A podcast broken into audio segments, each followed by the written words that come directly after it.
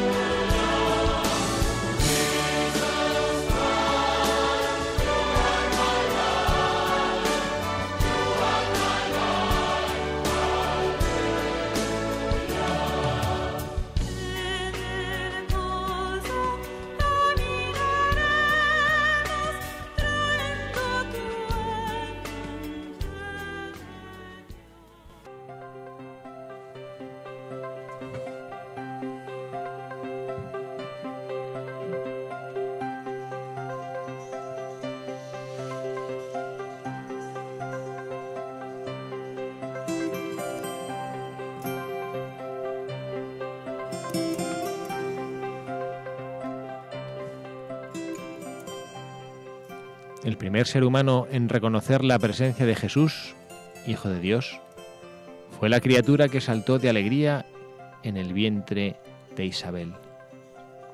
Es algo maravilloso. Dios elige a un niño no nacido para anunciar la venida de su Hijo Redentor.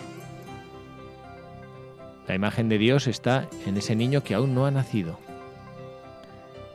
Es maravilloso pensar que Dios ha creado a cada niño Leemos en las Escrituras que Dios nos dice, aun si una madre llegara a olvidar a su hijo, yo no te olvidaré.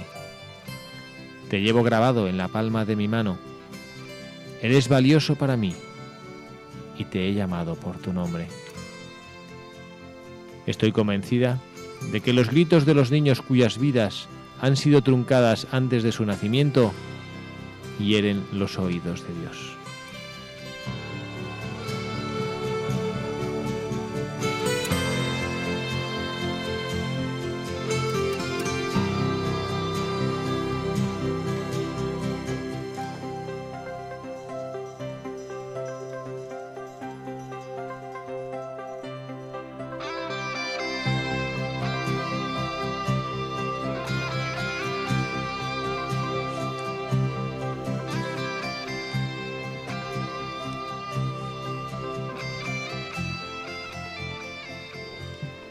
Muy buenas tardes, queridos amigos de Radio María. Un sábado más aquí con ustedes, disfrutando de la radio, disfrutando de este tiempo que la Virgen nos regala en esta su casa, Radio María, para hablar, para compartir, para sentir su presencia, su presencia consoladora. Y bueno, lo hacemos hoy eh, de una manera especial pensando en los niños. Hemos leído un texto de la Beata Madre Teresa de Calcuta, un texto que nos hace pensar en todos esos niños que están en los senos de sus madres, esos niños que, que están aferrados a la vida a través de sus madres y que nos llenan de ternura, que nos llenan también de ganas de luchar por ellos, por sus vidas. Y lo hacemos como siempre con este gran equipo de buscadores de la verdad, hoy acompañados una vez más por los ya veteranos Javier Sánchez del Campo. Javier, muy buenas tardes. Hola, padre. Buenas tardes. ¿Cómo están? Bienvenido a este nuevo programa de Buscadores de la Verdad. Muchas gracias. Gracias a ti por dejar este sábado un ratito tus obligaciones. Bueno, no sé si es un placer o un, o un sufrimiento No, eh, el bueno. dejar a tu mujer ahí con tus tres fieras. Para mí estar con mi familia no es una obligación. Bueno, bueno, qué buena respuesta. ¿eh? Te acabas de ganar cuando vuelvas a casa un abrazo de tu mujer, pero vamos, tamaño King Kong. Una sonrisita. Muy bien. Y aquí también está con nosotros el padre Galo González. Padre Galo, muy buenas tardes. Muy buenas tardes, Padre Javier. Muy buenas tardes a todos. Un gusto estar aquí. Gracias por dedicarnos eh, unas, un ratito de este sábado de su tiempo y por estar aquí en Radio María, en la radio de la Virgen. Feliz de la vida. Gracias también a Carla Guzmán, que nos acompaña un sábado más. Buenas tardes, padre. Muchas gracias por habernos llamado para que estar aquí. Nada, gracias a ti también, que has dejado aquí un ratito aparcados a tus tres hijos también y a tu marido. Tus Eso, obligaciones también. Tus obligaciones, que no son obligaciones. No es una obligación, es lo, el regalo más grande que me ha dado Dios. Otro achuchón que te has ganado tú. Y también tenemos aquí con nosotros a, a Pepa Garat, nuestra profe, ¿eh? que es profe de niños y profe nuestro también. Sí, hola, buenas tardes, padre. Gracias. a estar aquí un día más. Gracias por estar aquí con nosotros y gracias a todos ustedes que están desde el otro lado escuchando, acompañando y que son ustedes los protagonistas de esta radio, los que hacen que esta radio se sostenga, los que sostienen nuestra ilusión cada día que venimos aquí a compartir lo que llevamos en el corazón, que es lo que nos corresponde, como la Santísima Virgen María nos cuenta el Evangelio de San Lucas que ella meditaba todas las cosas y las guardaba en su corazón. Bueno, nosotros tratamos de hacer aquí en este programa que todo lo que hemos meditado y guardado en nuestro corazón, como la Virgen María, lo podamos compartir con todos ustedes gozosamente. Les recordamos a todos ustedes cuál es nuestro correo. Nuestra encargada de, de, redes sociales de este programa de Buscadores de la Verdad, Pepa, nos recuerda cuál es el correo electrónico de este programa. El correo es buscadores Repito, buscadores de la verdad arroba radiomaria.es. Bueno, y Pepa, y los, los oyentes que quieran escribirnos, ¿qué, qué, qué nos pueden mandar o qué esperamos? ¿Qué... Pues eh, podéis enviar desde eh, temas que queréis que hablemos a si tenéis alguna consulta o cualquier duda, os responderemos con todo el cariño del mundo. De hecho, el buscador de hoy nos ha llegado a través de una petición de correo, ¿no, Pepa? Sí, efectivamente. Hay un oyente que nos lo pidió y nosotros encantados de, de complacerle. Sí, bueno, pues además es un oyente atípico. Normalmente hablamos de santos o de beatos y bueno, pues en este caso no es, no es ni santo ni beato, es, ciertamente es una vida ejemplar. Y bueno, no, creo que Carla, Carla usted me comentaba que está en, en, proceso, en proceso, de beatificación. En proceso de beatificación. Sí. Bueno. bueno, pues nada, entonces nos va a leer hoy Javier, nos va a hacer el favor de, de leernos la vida de, de, nuestro buscador de la verdad de hoy, eh, este científico que bueno, pues que tiene una vida que, que ciertamente que nos, que nos ha ilusionado conocer.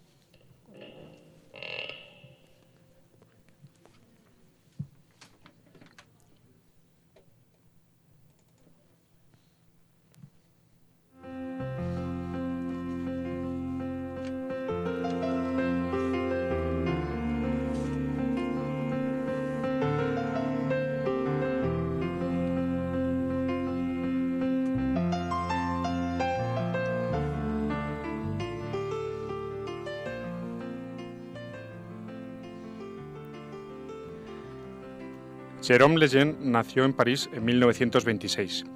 Estudió medicina y a los 32 años, en 1958, publicó su descubrimiento sobre la causa del síndrome de Down, la trisomía 21. Este descubrimiento le valió para ser galardonado con el prestigioso Premio Kennedy en 1962. En ese mismo año fue designado como experto en genética humana en la Organización Mundial de la Salud y en 1964 fue nombrado director del Centro Nacional de Investigaciones Científicas de Francia. Y en el mismo año se crea para él, en la Facultad de Medicina de la Sorbona, la primera cátedra de genética fundamental. El doctor Lejeune era conocido por todos, tanto por su fidelidad a la Iglesia como, como por su excelencia como científico. Se esperaba que recibiera el premio Nobel, pero en 1970 se opuso firmemente al proyecto de ley de aborto terapéutico de Francia. Esta oposición causó que cayese en desgracia ante el mundo progresista. Él prefirió mantenerse en gracia ante la verdad y ante Dios. Matar a un niño por estar, por estar enfermo es un asesinato. Siempre utilizó argumentos racionales fundamentados en la ciencia. Llevó la causa provida a las, a las Naciones Unidas.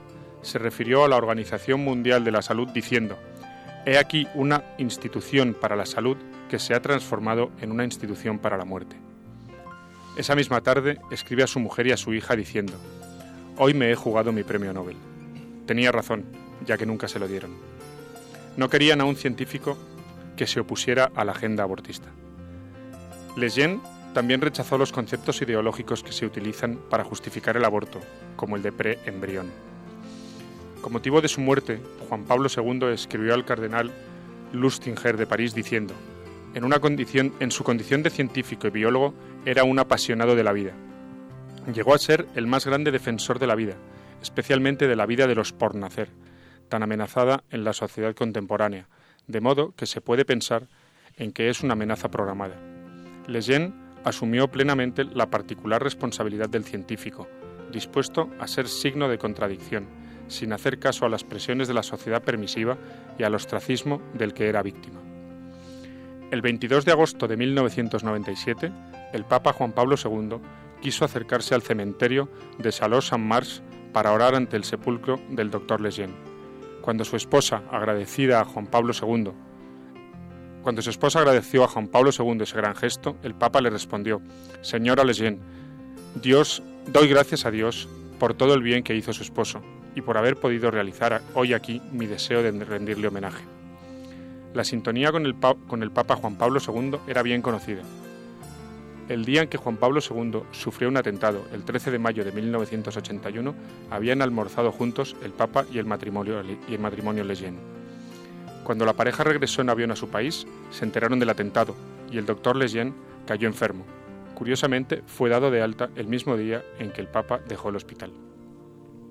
El doctor Lejeune fue por, invitado por el Senado de Francia tres años antes de su muerte para que ofreciese su documentada opinión sobre el tema del aborto.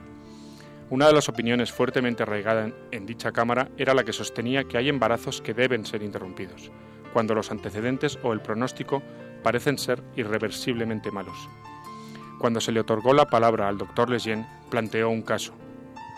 Tenemos un matrimonio en el que el marido es sifilítico terciario incurable y además decididamente alcohólico. La mujer está desnutrida y sufre tuberculosis avanzada. El primer hijo de la pareja muere al nacer. El segundo sobrevive, pero tiene serios, serios defectos congénitos. Al tercer hijo le ocurre lo mismo y se le suma el hecho de ser infradotado mentalmente. La mujer queda embarazada por cuarta vez. ¿Qué aconsejan ustedes hacer en un caso así? Un senador del, bloque socialista manifestó categóricamente que la única solución para evitar males mayores era practicar un aborto terapéutico inmediato. Lejeune hizo un largo y notorio silencio. Bajó la cabeza por, por unos segundos en medio de su expectante mutismo. Volvió a alzarla y dijo, Señores senadores, Póngase de pie, porque este caballero acaba de matar a Ludwig van Beethoven. Juan Pablo II reconoció la excelencia del doctor Lejeune nombrándolo, presidente de la Pontificia Academia para la Vida el 26 de febrero de 1994. El doctor Lejeune murió el 3 de abril del mismo año, un domingo de Pascua.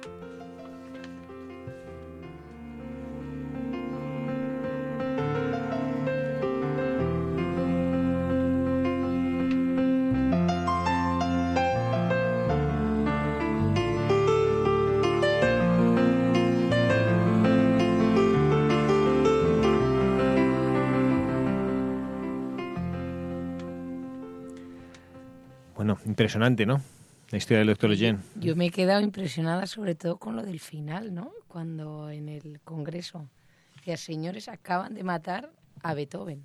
O sea, la de niños que se quedarán en el camino, ¿no? Por un error y por un mal diagnóstico, que es, es un horror, solo de pensarlo, la verdad. Sí, la verdad es que es, un, es una bueno, no sé si decir una, una tragedia, pero ciertamente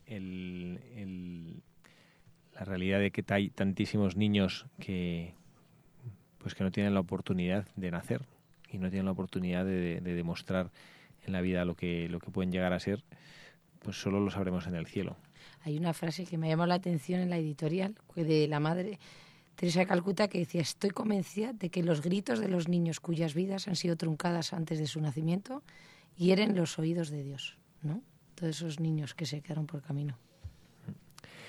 Pues bueno, esta es una lucha que, que, no, que no debemos dejar de mantener, la lucha por la defensa de los no nacidos, porque quizá llega un momento que algunos de nosotros nos sintemos un poco cansados, ¿no? De, bueno, pues, y, el aborto y, bueno, pues las manifestaciones eh, en defensa de la vida y bueno, tantas y tantas cosas como que una vez más, ¿no? Pero creo que tenemos que poner voz a, los niños que no pueden gritar, ¿no? A los niños que no pueden, no tienen la posibilidad de, pedir el derecho a la vida y de pedir que, bueno, pues que se les permita tener la oportunidad para vivir. Y la lucha, el esfuerzo para que, a veces se gasta para, bueno, para exigir ese, ese no real derecho que pueda tener una madre que hasta, hasta casi no se me estremece solo pensarlo, pensar que una madre pueda tener derecho a acabar con la vida de su hijo, que esos esfuerzos que se hagan para mejorar las condiciones de la sociedad, para ofrecer oportunidades a las madres que, que de recursos, para ofrecer posibilidades a los niños cuyas madres no, no los desean o no saben o no, no, tienen capacidad de, llevarlos adelante, pues para ofrecer las posibilidades de que sean adaptados por familias que,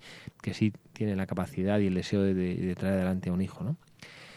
Y bueno, pues eh, también desde este programa queremos honrar a todas las personas que, que luchan, que dedican parte importante o la plenitud de su vida para luchar por este derecho de los no nacidos y también para que todos los demás recordemos que tenemos que, que todos somos parte de esta batalla, que no somos ajenos, que no podemos ser espectadores.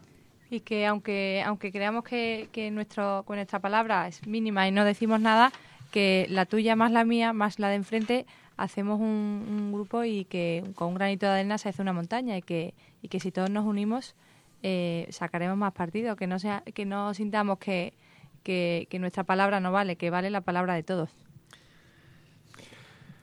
Padre, si me permite una experiencia y con esto quisiera iniciar mi reflexión, una experiencia que tuve el verano pasado, tuve la gracia, la oportunidad de estar en Calcuta y me encuentro con esta frase de, de la Madre Teresa de Calcuta Estuve trabajando durante 15 días apoyando, colaborando como voluntario ahí con las hermanas de la caridad.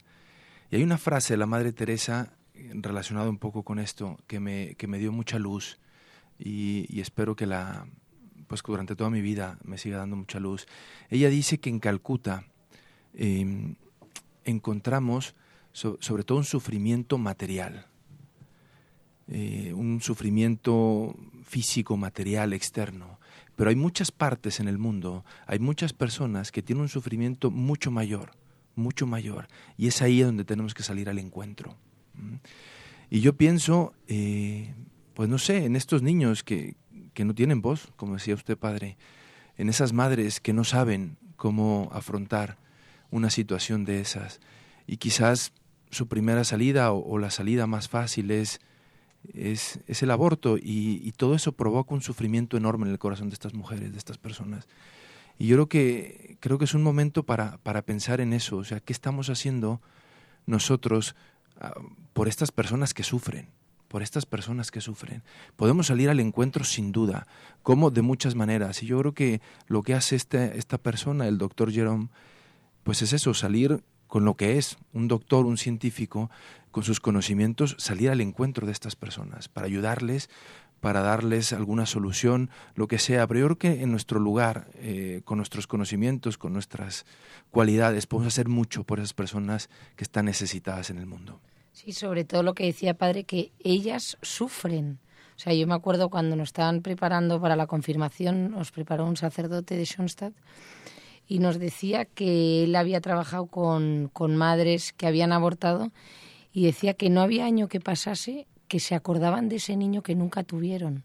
Y hay un libro, un vídeo muy bueno en YouTube sobre eso, de una madre que, que sale, bueno, la imagen es que está con un, con, celebrando el cumpleaños de su hijo y entonces sale como está con el niño, le prepara la tarta, le lleva al parque y de repente como que cambian las imágenes y se ve el columpio vacío.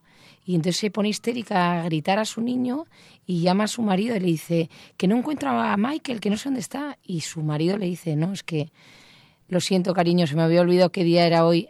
Acuérdate que Michael nunca nació, decidimos no tener a Michael. O sea que también acordarnos de, esas personas que sufren, que igual en un momento dado no veían otra salida y decidieron abortar, pero que, siguen sufriendo por ese niño que nunca tuvieron. Que creyeron quitarse de encima un... O sea, quitarse, sí, quitarse de encima un sufrimiento, porque al final es quitárselo encima, eh, em, privándole la vida y no se han dado cuenta el sufrimiento que luego les queda a ella, de día a día acordarse de, de lo que no tuvieron. Yo cuando veo a las madres embarazadas, que todas dicen que es eh, lo mejor que les ha pasado en la vida y que es, que es algo que es único y que, y que no se puede expresar, eh, pobrecitas, ¿no? Estas que lo tuvieron, que tuvieron la oportunidad y que por su propia voluntad eh, interrumpieron el, el embarazo y el poder vivir esa experiencia que tanto llena. Sí, y luego, digo, también estas personas que hay que entender que yo creo que nuestra lucha es ayudar a iluminar las conciencias de las, de las madres y de las personas que las rodean a veces que se encuentran en esta situación. Seguramente ahora mismo nos está escuchando alguna madre de familia, no sé seguramente, bueno, hay probabilidad de que de entre todas las que nos escuchan alguna, pues en algún momento decidió interrumpir su embarazo y, no traer al mundo a su hijo. Y no es demonizar aquello que hicieron. Dios nuestro Señor, que es infinita misericordia, habrá sabido acoger y perdonar y quien ha buscado el perdón lo habrá encontrado. Pero lo que sí pretendemos y nuestra lucha es iluminar esas conciencias de las que en el presente o en el futuro se encuentren en esta circunstancia y, decirles, ¿no? como os decía Pepa ahora, que es una cosa maravillosa y que sobre todo que es una vida que, que, no es de ellas y que hay que luchar. Y, bueno, y la enseñanza y, el, y, el, buscador de hoy, que es este el doctor Lejeune, que, que bueno, pues probablemente sea una persona poco conocida para muchos de nosotros, aunque es un científico que, cuya aportación médica en la historia de la medicina ha sido muy significativa pero le traemos aquí y queremos honrar en él la figura y la persona de tantísimos hombres y mujeres que han dedicado y han comprometido su vida en la defensa por, de la vida, en la defensa de los, del no nacido. Y, desde una perspectiva, y yo creo que esta es la primera enseñanza, de, de la valentía, de la valentía.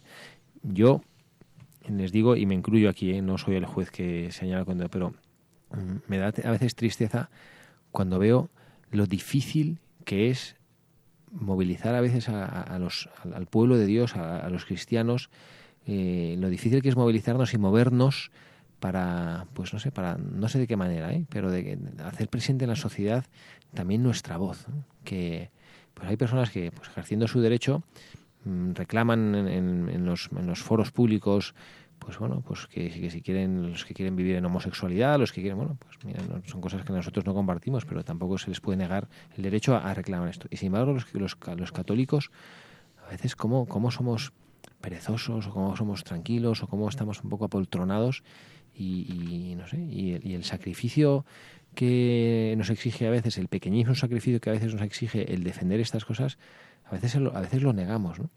Y yo pienso, y a mí me ha estremecido mm, cuando he leído que el doctor Lejeune, cuando, cuando defendió la vida, escribe a su mujer y a su hija, creo que me he jugado el premio Nobel, ¿no? Como diciendo yo. me impresiona, ¿no? Que para un científico el mayor galardón, el premio más importante, el premio Nobel, o sea, que es como un reconocimiento mundial y él sabía que se lo estaba jugando, que dijo, mira, que prevalezca mi conciencia, mi, integridad antes que un premio, o sea, que eso le honra enormemente. Es coherente, ¿no? Con, toda su vida y con lo que él piensa. yo hay, yo hay, hay, un, hay un, una frase en, en la presentación que hemos leído que dice que el senador francés recomienda un aborto terapéutico para evitar males mayores. Y la verdad es que yo no entiendo a qué males mayores se refiere, porque qué mal mayor puede ser que nazca un niño, en las, en las condiciones que sea, me da exactamente igual. Pero este señor piensa que es un mal mayor. A mí me llama la atención. Y luego hay gente que piensa que lo que lo decía ahora el padre Javier, que el aborto es un derecho no, por supuesto no lo compartimos en absoluto, ¿no? pero no puedo entender cómo alguien piensa que acabar con la vida de alguien puede ser un derecho. Y más de alguien que no, una persona que no tiene voz. Que no, se puede defender. Pero bueno, yo lo, yo lo que lo que quiero y a mí para mí la enseñanza es y bueno no solo también ahora no solo en el aspecto de la, de, la defensa de la vida, ¿eh? vamos a vamos a como como cristianos, ¿no? pensemos, ¿no? Eh, ¿qué nos afecta? ¿En qué nos afecta a nosotros cuando vemos que hay una injusticia que se comete a nuestro alrededor o qué comprometemos nosotros. Yo recuerdo que una, cosa simpática, eh, para lo que lo sabe, que porque les de allá, yo estoy en Guadalajara, México, y había una, me hacía mucha gracia porque había un anuncio de, de una granja que es ahí, no recuerdo el nombre, famosísima de huevos, ¿no? que venden huevos como aquí, por lo que sea, ¿no? la, marca que sea, ¿no? Y entonces decía, y salió un plato de huevos fritos con bacon, ¿no? Decía, y decía, en el plato de huevos fritos con bacon, ¿qué diferencia hay entre la gallina y el cerdo? Y decía más abajo, la gallina colabora y el cerdo se compromete. y entonces, bueno, a mí eso, a mí eso me hacía gracia, porque a, veces pienso, bueno, nosotros como, como católicos, ¿qué hacemos? ¿Colaboramos o nos comprometemos? Y a la campaña, la campaña del Domund, ¿no? Ah, mira, nos quedamos tranquilos, mira, damos, llegan, llegan los niñitos, ¿eh? en octubre pasado, ¿no? El domo, ¿no? Así, le damos a los niños unas moneditas, nos ponen la pegatina y ya estamos contentos, porque el siguiente niño que nos venga a pedir, eh, pegatina, yo ya he colaborado, ¿eh? ¿Colaboramos o nos comprometemos, no? Domingo Mundial de las Misiones. Yo como católico que soy consciente de la grandeza de mi fe, un día en el que la Iglesia piensa en todas las personas que han entregado su vida, su vida, para transmitir el mensaje de Jesucristo, yo he dado ya dos euritos en una hucha y ya estoy contento, ¿eh? porque he colaborado con el mundo. Digo, perdón, esto no, no pretendo ser así, ¿no? Pero sí eh, llamar a mi propia conciencia también, ¿eh? que yo no, no, no, yo tengo que también mucho, muchas cuentas que rendir delante de Dios nuestro Señor, ¿no? Pero bueno, yo, yo lo que lo que creo es que, que nosotros como, como católicos, y creo que, que, Jesucristo en su amorosa radicalidad en el Evangelio nos, nos enseña a vivir así en nuestra vida cristiana, a, pues no sé, a, movernos, a defender, ¿no? Otro día me contaba una recientemente una persona ¿no? que, que bueno pues que había una que había oído una, una amiga suya que pues que estaba en una en una pues, charla de, mujeres no y perdón mujeres mujeres no que había una que estaban criticando a una amiga común no y entonces esta se, se no sé como que se revolvía diciendo pero tú has estado escuchando eso y no has hecho nada no has dicho nada y yo pienso en los cristianos no bueno, no, fíjate en, las, en diócesis a veces, ¿no? Y que empiezan a criticar al obispo. Es que el obispo este, es que no sé qué, no sé cuántos. Yo pienso, nosotros como católicos nos quedamos callados cuando vemos que critican al obispo, que es nuestro pastor en nuestra diócesis. O cuando critican al Papa, o cuando critican, joder, es que el cura salimos de misa. Joder, es que este cura es un petardo, menudo asomina, menudo rollazo. ¿Y nosotros qué? Sí, sí, uf, qué horror, ¿no? Infumable, ¿no? Entonces, ¿en, qué, ¿en qué nos comprometemos nosotros? ¿no? Creo que es una pregunta interesante para responder cada uno, eh, quizás en la oración, en el silencio, pero una reflexión que yo me hago sobre esta defensa, el se comprometernos en defender, en este caso la vida. Yo creo que para defender algo, primero hay que, hay que conocer, hay que valorar eso algo que queremos defender. Y en este caso es la vida. Hay que conocer, reconocer el valor de una persona, reconocer el valor de una vida. Y esto Juan Pablo II nos lo recordaba muchísimo a lo largo de todo su pontificado, y evidentemente los demás pontífices también. Pero él hablaba, Juan Pablo II, en su, en su ética, en su... Sí, en su ética, él hablaba de una norma, dice, una norma personalista. Es decir, yo no puedo usar al otro como un objeto, nunca, nunca. Y lo hablaba sobre todo en, una, en un contexto y en una cultura utilitarista, en una cultura materialista, que es como la que vivimos. Y Juan Pablo II nos enseñaba y nos sigue enseñando esto. Ojalá que nosotros también, en nuestras vidas, según las experiencias y circunstancias que vivamos, no podemos usar al otro como un objeto. No podemos usar a la persona de una manera funcional, de una manera utilitarista. ¿Me sirve o no me sirve? ¿Me ayuda o no me ayuda? Es decir, no podemos convertirnos nosotros o no podemos convertir nuestra razón como el único criterio de, de, verdad. Hay que aprender de Jesucristo en el Evangelio, hay que aprender de tantas personas como el doctor, como el científico del cual estamos reflexionando hoy. Hay que aprender que, el valor, que la persona tiene un valor enorme y poniéndolo en términos evangélicos, para Dios, para Jesucristo, el valor de una persona es sagrado. Bueno, pues tenemos ahora que nos está acompañando, además que desde, desde el extranjero, ¿no? En este sábado nos, eh, una que pedimos a Carla que nos presente una mujer que, que, nos puede dar un testimonio precioso de algo que ella ha vivido en sus propias carnes. ¿no? Buenas tardes, Teresa. Hola, buenas tardes, ¿qué tal? Muy bien, Teresa, desde Luxemburgo, ¿qué tal nos escuchas? ¿Bien? Estupendo, estupendo. ¿Vosotros a mí? Fenomenal.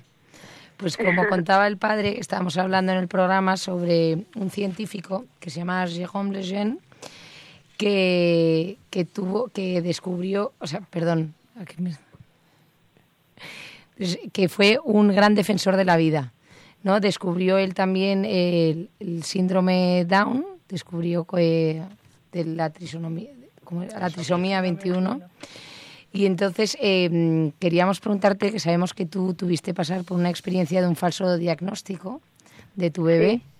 Y entonces para que nos cuentes un poco tu testimonio, que qué fue lo que te hizo a ti salir adelante cuando todos te decían lo contrario, cuando todos, que tú estás emocionada de ese embarazo y llegas a la consulta del médico y te lo ponen todo tan gris, ¿no? Y tan y te dan un Pues encantada, encantada os cuento. Pues eh, curiosamente mañana hace un año, porque fue el día de mi cumpleaños, cumplía 34 años, y, y fui eh, rutinariamente porque eh, era mi tercer embarazo en dos años y medio. Entonces, bueno, pues resultó, eh, resultaba que ya pues iba a la, a la consulta del ginecólogo pues como a mi casa. Y, y nada, y me están haciendo la prueba de las 20 semanas y empecé a ver pues que el médico volvía y volvía y volvía a medir lo mismo. Y claro, ya después de un tercer, o sea, después de ya siendo un tercer embarazo, ya como que las cosas las sabes, de la ecografía, las, en las medidas, empiezas a saber y como yo los había, los, los había tenido tan seguidos, pues eh, lo tienes todavía todo muy fresco. Entonces yo veía que el médico volvía a medir y volvía a medir lo mismo. Y, entonces ya pregunté, oye, ¿qué, qué pasa? Y, y, eh, y, el médico pues me miró como así como angustiado y eh, me tiene mucho cariño porque ya os cuento que era mi tercer embarazo muy seguido. Me dicen, pues mira Teresa, que es que estamos agobiados porque es que tienes un pliegue nucal altísimo, eh, pues el bebé no tiene hueso nasal, y bueno, mira, espérate que voy a llamar a otro médico, a otro ginecólogo que venga a verlo porque, pues que Teresa, que no pinta nada bien. Y entonces me preguntaron, ¿pero cuántos años tienes? Y yo, pues nada, hoy justo cumplo 34. Y, y nada, y, y bueno, pues la verdad es que era todo horroroso. Tenía cardiopatías, tenía traslucencias y, y pintaba mal, pintaba mal, pero a mí la verdad es que no se me levantó la ceja, no me, no me angustié porque yo ahí justamente en el monitor, como ahora mismo la tecnología es tan brutal y lo ves todo tan bien, yo en el monitor seguía viendo a mi bebé, o sea, seguía siendo mi bebé, me daba igual con malas noticias o buenas, o sea, era, seguía siendo el mismo, era mi bebé fruto de, de mi amor con, de mi marido y, y el mío, entonces eh, y además eh, en las 20 semanas ya no es un puntito, no, es un niño que mueve los brazos, se mete el dedo en la boca, eh, es, es difícil, como, ¿sabes?, eh, descartarlo, como dicen ellos.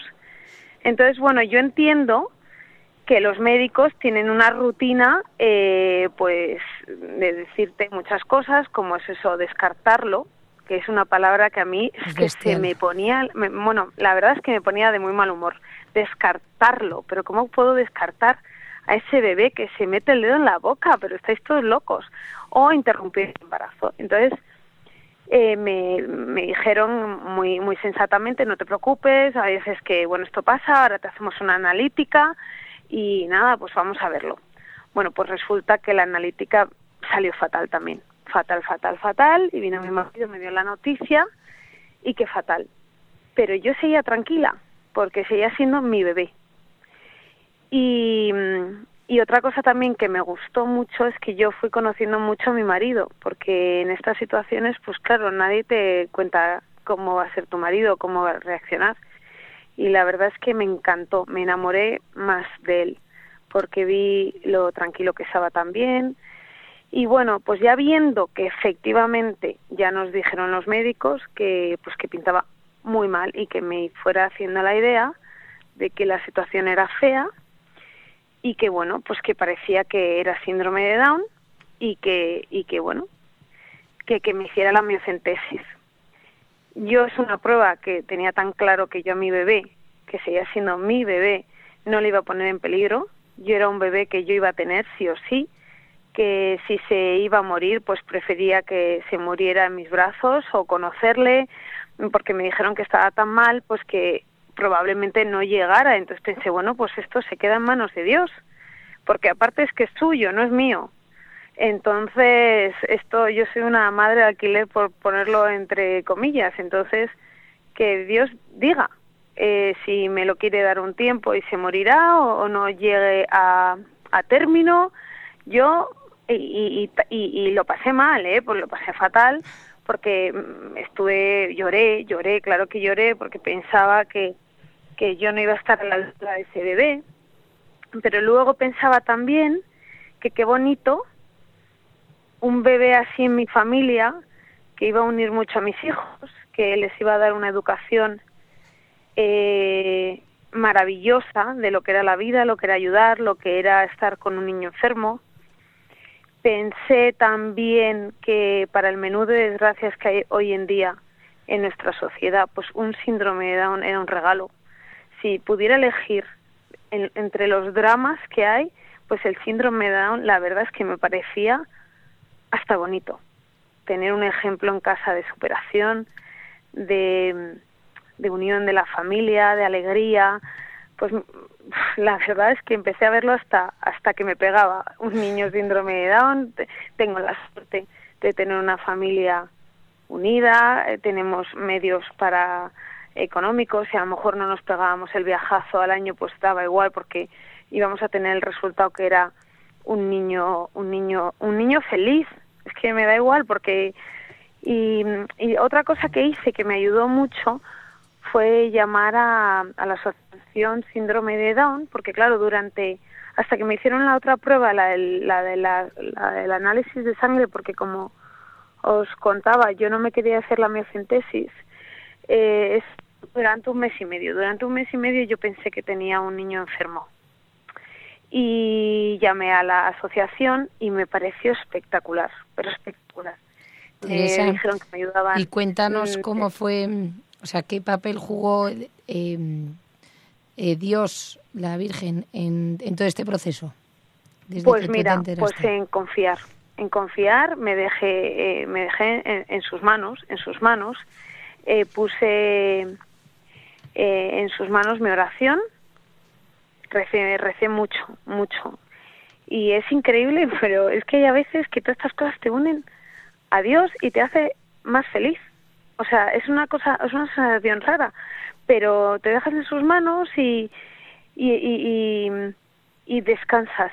Descansas porque sabes que, que si te lo pide, pues que te va a ayudar. Y, y, y, claramente, o no, no miento, yo o sea, rezaba, rezaba para que pues para, para que hubiera, hubiera un milagro. Por supuestísimo que, que, que rezaba. Y es que fue así fue así. Yo, eh, mm, yo a ese niño esas cosas que decían los médicos las vi, las vi porque ya os digo que mm, después de ya de hacerte muchas ecografías entiendes cosas y las ves.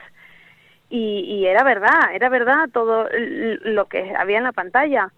Pero pues confié y recé y luego pues que me confié a la Virgen del Perpetuo Socorro, el niño, vamos, que le voy a bautizar ahora eh, le voy a bautizar, si hubiera sido niña se hubiera llamado Socorro, con, con toda mi felicidad y, y nada, y confié, se lo dejé en sus manos, que era su hijo.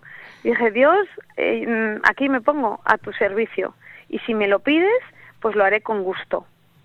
Y nada, y cuál sorpresa que la analítica de sangre, una americana que me hice, salió el 99,70% de que tenía el cromosoma y me sentí iluminada, me sentí iluminada por la Virgen. Y es un niño que ha nacido iluminado, iluminado. Es eh, igual que yo, es eh, súper alegre, no, no, es el más sano de los tres. Eh, es increíble, es un niño que irradia felicidad y mm, creo en los milagros de a diario o sea, es que ahí, ahí están a diario y no nos damos cuenta. Pero ahí está la Virgen y está Dios. Y lo que me he dado cuenta de toda esta historia es que no son nuestros, son suyos y, y Él decide. Y no podemos decidir tanto nosotros porque al final, pues Él, él, él dirá, Él dirá. Porque ahora que piensas en, en esos falsos diagnósticos, ¿no? De esos niños que se habrán quedado.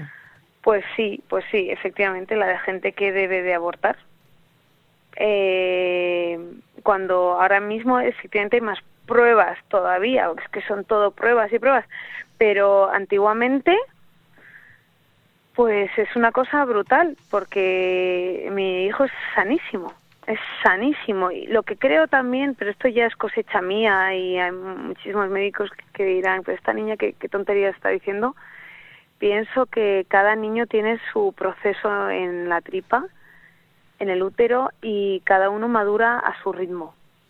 No podemos controlar una cosa que está que es de Dios. O sea, creo que ya, ya está bien tanto de la ciencia, porque yo lo que he pensado es que el día que tenga un cuarto hijo, pues no me voy a hacer todas las pruebas, porque ¿para qué? Pero si yo ese hijo lo voy a tener. Y ahora que ya sé lo que es un niño de dos años y medio, que lo tengo en casa, correteando por todos lados, pues me impresiona, me impresiona que alguien se cargue en una vida tan, tan, tan alucinante como es la vida, o sea, en sí. Pues Teresa, Teresa, soy el padre Javier. La verdad es que nos has dejado aquí a todos en el estudio boquiabiertos, ¿no? Es, una, es un gusto escucharte y es un privilegio, bueno, ver esta, que eres una madre coraje, porque ahora la, la historia ahora pues es feliz, que hubiera sido feliz de cualquier manera, pero bueno, pues que tienes un hijo que al final vino sano al mundo. Pero toda la lucha y toda la pues eh, la fortaleza interior que encontraste, eh, bueno, pues eh, que es real, ¿no? Porque en, aquella época tenías la incertidumbre de saber lo que iba a pasar, ¿no? Ahora sabemos. Pero también tuve la ayuda de, de, todo el mundo de lo que rezó y, y yo me sentí muy ayudada. Y mi abuela, con 102 años, estuvo pues los cuatro, seis meses restantes de mi embarazo sin tomar chocolate, la pobre, que era su única pasión.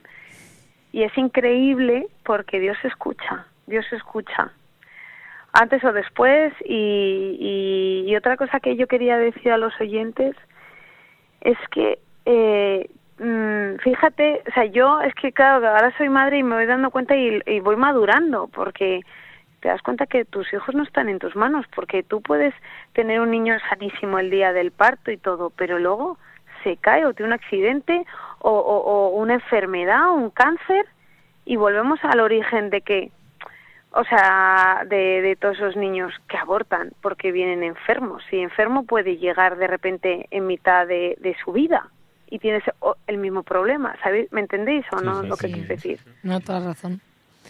Entonces, yo pensaba, pues, pues vale, yo lo tengo desde el origen, pero eh, ¿cuántos niños hay con leucemia que te vienen a los dos años?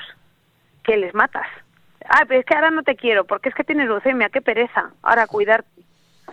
¿Sabéis? Entonces, eh, pues es que esto, esto es, esto es así. Yo me paso el día gritando, eh, gritando porque que si se cae por las escaleras, que si se cae, o sea, yo estoy angustiada el día por mis niños. Y entonces pues es que esa es la historia. que más? Si, si, te, si te va a venir, te va a venir.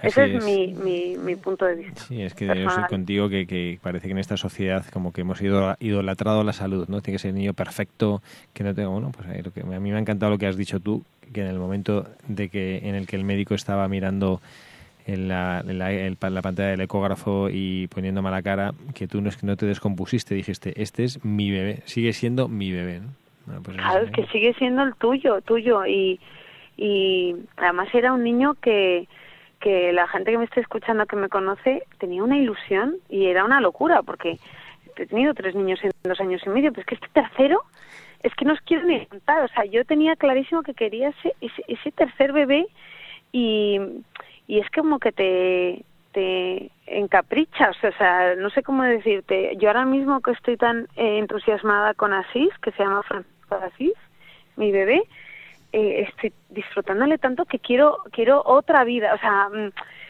es, es una pasada esto de tener un bebé, es una pasada, es que es imposible de explicar, es una emoción y mira, como mujer estoy encantada de, de ser mujer porque lo estoy disfrutando, lo disfruto a diario, de ser madre, tener un tener un niño, verle crecer en la tripa, el, el día del parto, es una pasada, es una pasada. Entonces me da mucha pena que haya que, que pues que se descarten, como dicen técnicamente en el mundo de los médicos, se descarten esas vidas. Sí, son palabras como muy suaves, pero que esconden una realidad horrible. Descartar a un niño. ¿no? Pues Teresa, te agradecemos muchísimo ¿eh? estos minutos que nos has dedicado. La verdad es que nos, has, nos has, iluminado este estudio de Radio María con tu testimonio, con tu alegría, con tu pasión de madre. Y bueno, pues ¿eh? compartimos tu alegría. Y no te preocupes por los niños que aunque se descalabren, luego esto siguen adelante. ¿eh? y muchos recuerdos a tus otros niños, a Luis y a Ignacio también.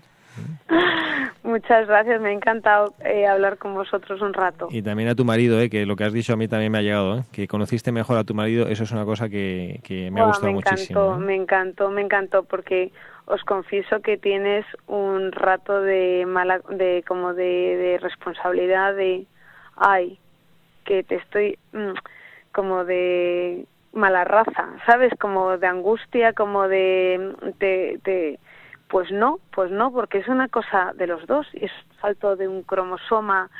Entonces, claro, cuando toda esta este mes y medio me lo explicaron todo muy bien, y además me quise informar porque te quieres enterar de qué ha pasado.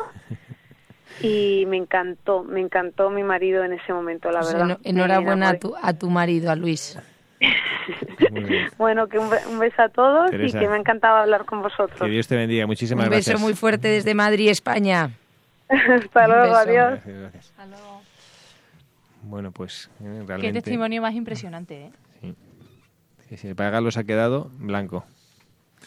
La verdad es que sí, la verdad es que sí, a mí me llama mucho la atención y es algo que he estado reflexionando desde que el Papa Francisco sacó eh, esa encíclica de la alegría del Evangelio. Él habla mucho y condena esta cultura que se va creando, la cultura del descarte. Y habla ahí del aborto y de muchas otras, de muchas otras cosas. Y no sé, la verdad es que hay, hay mucho que, que, pensar y reflexionar en esto, pero ella decía y se preguntaba a Teresa, ¿cómo puedo yo eh, descartar a, este niño? ¿Quién soy yo para descartarlo? Y yo creo que es el gran problema, es el gran problema. Nosotros eh, no podemos convertirnos en ese criterio de verdad, no podemos, no podemos. Y cuando nos damos cuenta y reconocemos que hay alguien que está por encima de nosotros y que es el que da, es el, la fuente de la vida, el dador de la vida. Cuando reconocemos eso, entonces nos damos cuenta, como madres, como padres, que, que al final Dios es el que da esto, no es el que da la vida. Así que, pues nada, reflexionar en esta cultura que desgraciadamente se ha ido creando en nuestro mundo, nuestra, en nuestra sociedad, la cultura del descarte, y de qué manera nosotros nos podemos convertir en promotores de la vida en promotores de la verdad, en promotores de la dignidad. Bueno, vamos a hacer una pausa musical porque como necesitamos tener un poco de respiro, aunque ya estamos bastante avanzados en el programa, nos quedan pocos minutitos, pero es una canción que queremos compartir porque nos gusta mucho.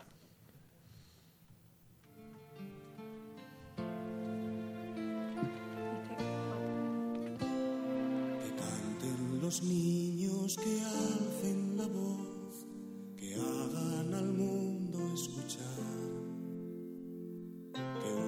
sus voces y lleguen al sol. En ellos está la verdad.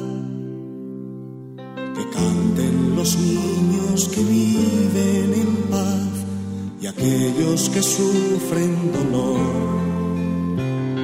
Que canten por esos que no cantarán porque han apagado su voz. Yo canto para para que sonría mamá. Yo canto porque sé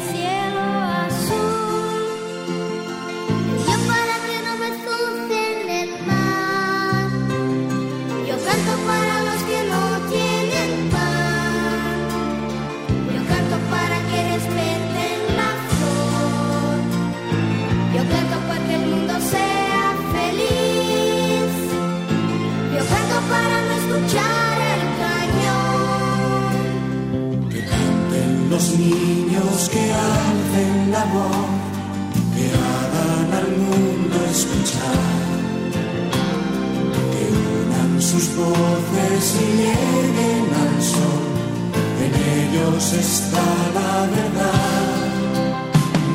Que canten los niños que viven en paz y aquellos que sufren dolor que canten por esos que no cantarán, porque han apagado su voz.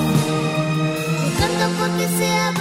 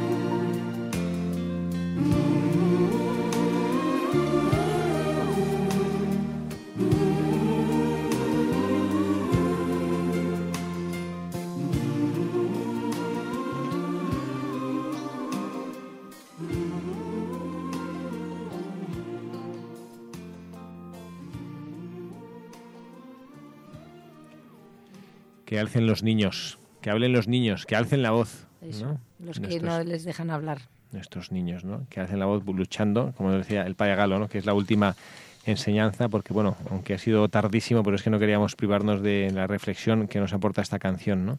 De hacer hablar a los niños, porque a veces no tienen quien hable por ellos.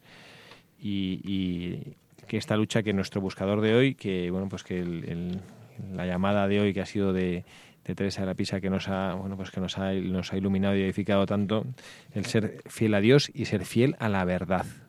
A mí me ha encantado cuando decía ella que yo, cuando el médico miraba así, todo preocupado, sudando, yo miraba la ecografía y decía, si sigue siendo el mismo, si sigue siendo mi bebé.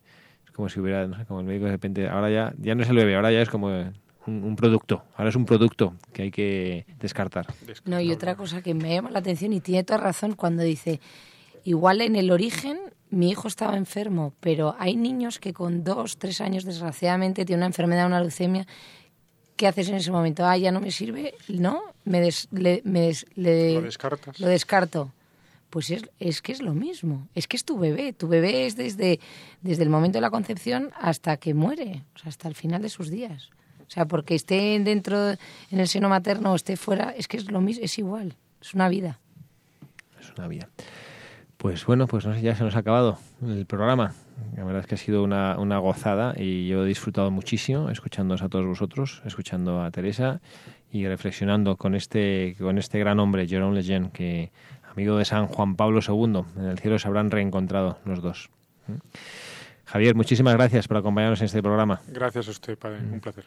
Padre Galo, mil gracias. Muchas gracias a todos. Gracias por estar aquí con nosotros. Carla, Muchísimas gracias, padre. Un sábado más. Un sábado más aquí. Pepa, Nada, muchísimas gracias hoy sobre todo porque me voy impactada del, testimonio de Teresa. Y mil gracias a todos también, de quien les habla, el padre Javier Cereceda. Que tengan todos un feliz sábado.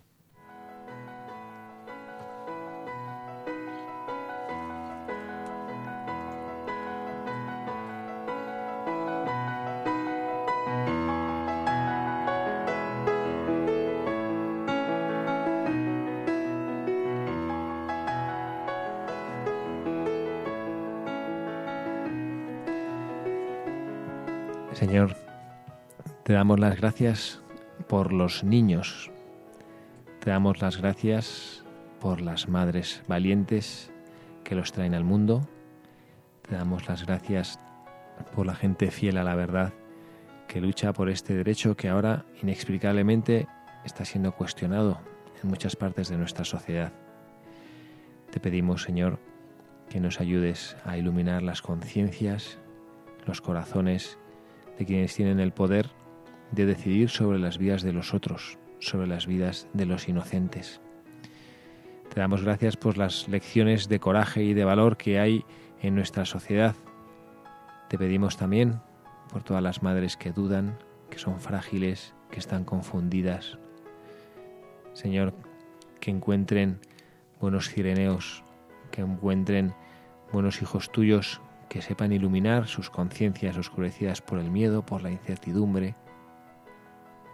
Ayúdanos a ser luchadores por la verdad, a, ser defensores de la vida, a saber que cada niño que viene al mundo es una sonrisa tuya y es un gesto de esperanza. Señor, ayúdanos a edificar la civilización del amor en la cultura de la vida, no en esa cultura de la muerte que es la cultura del egoísmo que lleva a la extinción de la sociedad. Ayúdanos, Señor, y danos fuerza para ser tus testigos siempre, Ayúdanos a estar unidos como hijos tuyos, como iglesia, dando voz a los débiles, dando voz a quien no la tiene y sobre todo dando el abrazo fuerte que tú cada día nos das a cada uno de nosotros. thank you